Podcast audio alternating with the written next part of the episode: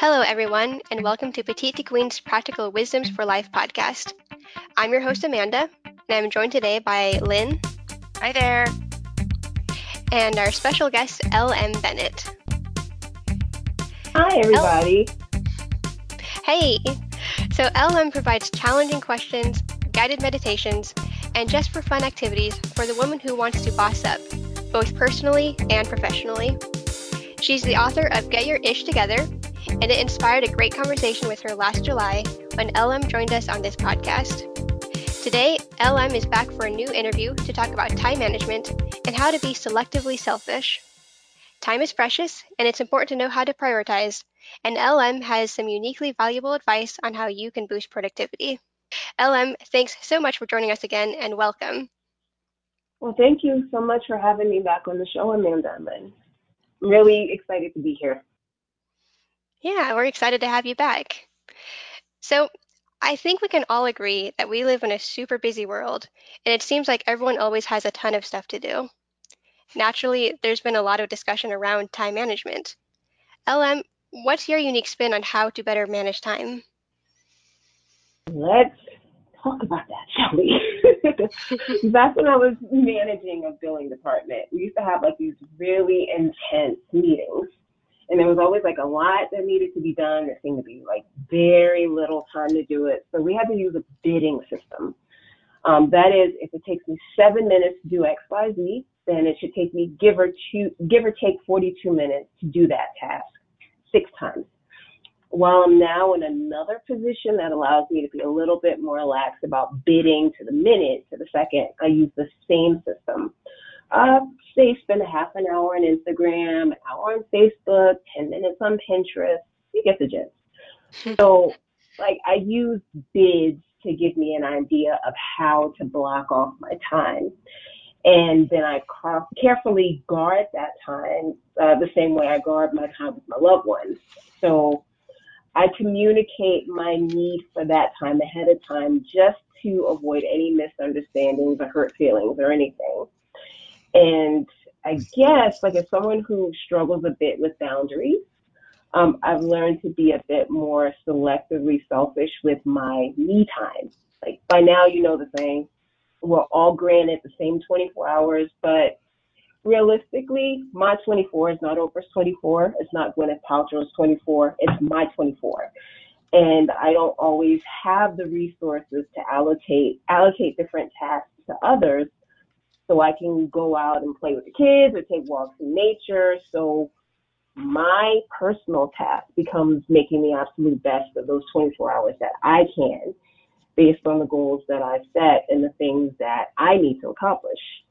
I'd rather get those things done, move things around, than have to complain later on to everybody about the repercussions of not meeting my goals. And lastly, I would say like we got to learn to build some self care time into time management. Lynn and I were talking about this briefly before um, the show started. We're both a little underneath the weather, so um, we got to learn to, to be a little bit better about taking care of ourselves. Like I meditate at night before bed. Sometimes I get up early to exercise, not all the time. I mean, I'm not a machine. Um, but just this weekend, like I was so proud of myself because I finished yet another goal. I was underneath the the deadline. I finished my first draft of my story, sending out for my beta readers. But like the whole time while I was doing that, I was sniffling, I was sneezing, I was coughing, and then a day later, I'm in the bed, barely moving, on NyQuil. I got Vicks up my nose because I'm trying to be a superwoman and do everything in like three hours of sleep. So you definitely got to learn to build in that time, or else your body's going to build it in for you. so, true. Right? Yeah. yeah. And that's the thing that we keep talking about a lot lately is self care and taking care of yourself, not just when you're sick, but also, you know, when you're healthier and you want to prevent yourself from getting sick. Mm-hmm. Yeah. I, as I you know clear my throat and sniffle along with you here um, that is very true and i i think LM what i like the most is your phrase of being selectively selfish and i'd love to learn more about how you um, use that to actually boost your productivity and what our audience should know about following your guideline? Well, to me, being selectively selfish, it's about communicating my needs ahead of time. Uh, it's learning to use I'm sorry, but or is this urgent? Like it's such a small step, but it avoids bigger blowups later on. When you have all these different things that are demanding your time, like you kind of have to to figure out which ones are urgent, which ones need to be done right now, which ones can wait a little bit, and which ones, if they don't get done right the second, like the world is not going to end. Um, and by being selectively selfish about how we spend our time, it does allow us to be a bit more productive um, because then you're not lagging behind because you're doing all of these other different things and then you're not getting to your to do list. And I think the first thing that you'll learn about productivity, once it starts to become a problem for you, like you're going to learn that one size doesn't fit all. Like you can read a billion books and listen to how the most successful people in the world spend their time, but it's ultimately knowing about yourself and what method works for you, what fits into your lifestyle, and what is important to you. Um, some people like to pick the hardest tasks first and get those out of the way, and then they move on to the smaller, like less time intensive tasks. Um, but I'm the opposite.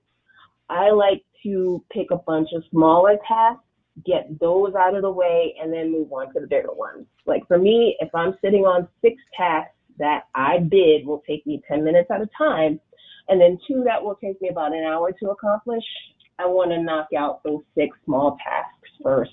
Like for me, it's more rewarding to see a to-do list that gets progressively smaller and ends up with two items left than something that's still sitting there with six. Like, cause then I know I'll never get to it. Like it's a mental thing for me. Ah, yeah. yeah. I'm kind of the same way usually, but actually I find that some I kind of flip flop. Some days I want to do the littler tasks first and get them all checked off, and other days I want to do the big task and just knock it out before I move on to the smaller ones. So I don't know what that mm-hmm. says about me, but I'm kind of inconsistent there. It's it's different for everybody, and some days you'll find that this is how you operate, and on other days it's the opposite. But it's getting things done. That's what's most important. Like not how you do it, not the method in which you do it, but like what helps move things along. Yeah, absolutely. As long as you're you're getting it done, like you're you're doing more than most people who are just sitting there on the couch doing nothing, you know? Yeah, so true. So you talk about the importance of maintaining healthy boundaries. And as difficult as it may seem, how can you find that right balance? And how can this help you with your time management and productivity? It's definitely communication. At work, at home, it's the same thing. I need a half hour to do X, Y, Z. Is there anything I can help you with right now before I start? Or I need to complete this task by 11. Is this urgent? Keyword, is this urgent? Can I stop by your desk at 11? Like it's prioritizing your work and your needs first. Like, is there something that pops up that you can help somebody with that can be done in five minutes? Absolutely. Like once you start putting those tasks off and uh, you're helping this person with this thing and that person with that thing, and then you're not getting your stuff done, then it's a problem. And like, I'm not referring specifically to parents. Like, there's certain, there's like, there's a fine line that you have to walk between getting your stuff done and then managing your kids to make sure that they get their stuff done too. Like, when the kids have to do homework, like them getting their homework done and on time is a priority. Like, and if I'm a parent and I'm also going to school, as some parents are these days, um, getting my work done too is a priority. And uh, maybe I can find a balance there by doing like maybe family homework times. Like it sets a good example for the kids. It teaches them the importance of hard, hard work, lets them see your face and spend time with you but then it also makes sure that we all achieve our goals and get our stuff done. Like um, balance, I know is something that you know the the buzzword is something that we all strive for, but sometimes we kind of have to take a pause and look at different things to see um, if looking at them in a different way can can help us out a little bit. Like thinking about them in a different way, it helps just a little. Yeah, I've I found that I I love that analogy, LM, because my daughter is uh, finishing her last year, you know, for a four-year degree uh, at university, and there are nights that she's working, you know, late, and I find if I sort of work adjacent to her, um, but on my own project, it helps her because it's sort of like she's got some kind of moral support. She's got somebody else who's trying to work, uh, and I'll just I'll work on a work project, and um, mm-hmm. that makes her feel better. And I am actually able to get work done. And I know that often I feel like I'm just literally drowning in all of the work that I have to do. And uh, running a business, you know, taking care of my daughter, taking care of my older mom. And so, what's your advice if others in our audience feel that they are um, drowning or overwhelmed with their schedule and the to-do list just it's like you take one thing off but you add four more things to it. So it, it doesn't seem to get smaller. So what's your advice to take back control of your time? I would say first of all take a breath and figure out what's important to you prioritize that above all tasks. I would say also try to group things together that can be done together or you can do them alongside of others. Like for me personally, like what drives me nuts and what what keeps me up at night is never ending to do list. I can't stand it. Sometimes it's like my worst enemy, like trying to keep on top of everything, that then five more things pop up and sometimes there's just not enough time to do all of those things. So I do try to find ways to do them that gives me back my time in other ways or in on other days. Like for instance, I've gotten into the practice of doing meal prep on the weekends. Um, and that gives me a bit more time like during the week. So um, if I find myself running late or a little bit later for work than I would like to be uh, during the week because I have to stop and make breakfast. Like if I have breakfast ready to go and I can maybe pop it in the microwave or in the toaster oven for a few minutes and grab it on the go, then that solves that problem for me. Um, and same for lunch. Like I don't have to to stop and pack my lunch. I can pop lunch in the slow cooker on a Sunday morning and do my laundry and then make sure that everything is done by the time I sit down and watch football because football is very important to me as well. I can't miss football. Go Cowboys. Um, it's kind of my ritual. And um, making, you know, time to do all of these things on Saturday and Sunday it does give me more time during the week to get other tasks done. And um, like as a writer myself, um, it involves a lot of editing, a lot of beta reading, which is like, you know, you read over something before the masses get to read it. I do that for myself. I do that for other authors. So what I'll do is I'll take that story, I'll print it out, I'll have my red pen, and I will do it during my work commute to work, from work, during my lunch break, like while I'm getting uh, other things done. Um, so that kind of helps me out a little bit as well, grouping things together um, to give me more time. And if there is really a task that I am really dragging my feet over and I know I don't want to do it, I don't have time to do it, and it's going to take away from me doing other things, um, I had to learn to start firing myself from certain things and letting other people help me or hiring other people to do these smaller tasks. And I'm someone who hates delegating. Like I'm I don't want to say like I'm a control freak or anything, but I can't stand delegation. But it's something that I have to do sometimes um, to get some time back. So it's grouping things together, um, finding time here to borrow from there, and letting other people help you or hiring other people to help you whenever possible. So I guess that's my suggestion there. Yeah, those are all great. I guess I, the one other thing I would add is sometimes I look at something and say, you know, is it really truly necessary or is it just a um, it would be nice to have. And sometimes I can mm-hmm. eliminate a few things um, just by acknowledging that I don't have to, I'm not perfect. I don't have to be perfect. I don't want to strive to be perfect because it will, it will just drive me out of my mind. So instead, I'll look at something and say, you know, it's okay that it's, that it's this way or that I don't do this. so, you know, letting go of that.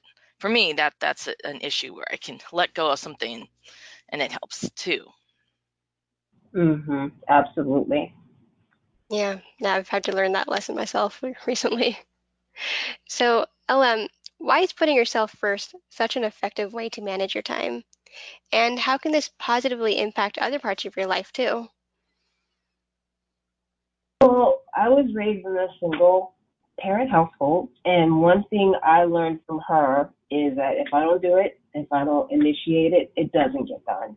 Like nobody's going to do this for me, and I can't ask anyone else to make me and my goals and my to-do list a priority. So I have to be the one to do it. Like I have to be the gatekeeper of my time, my energy, and I have to manage this well. So seeing that to-do list move, like seeing plans in motion, like seeing those things get accomplished, it really does make me feel better about myself. I feel competent. I feel efficient.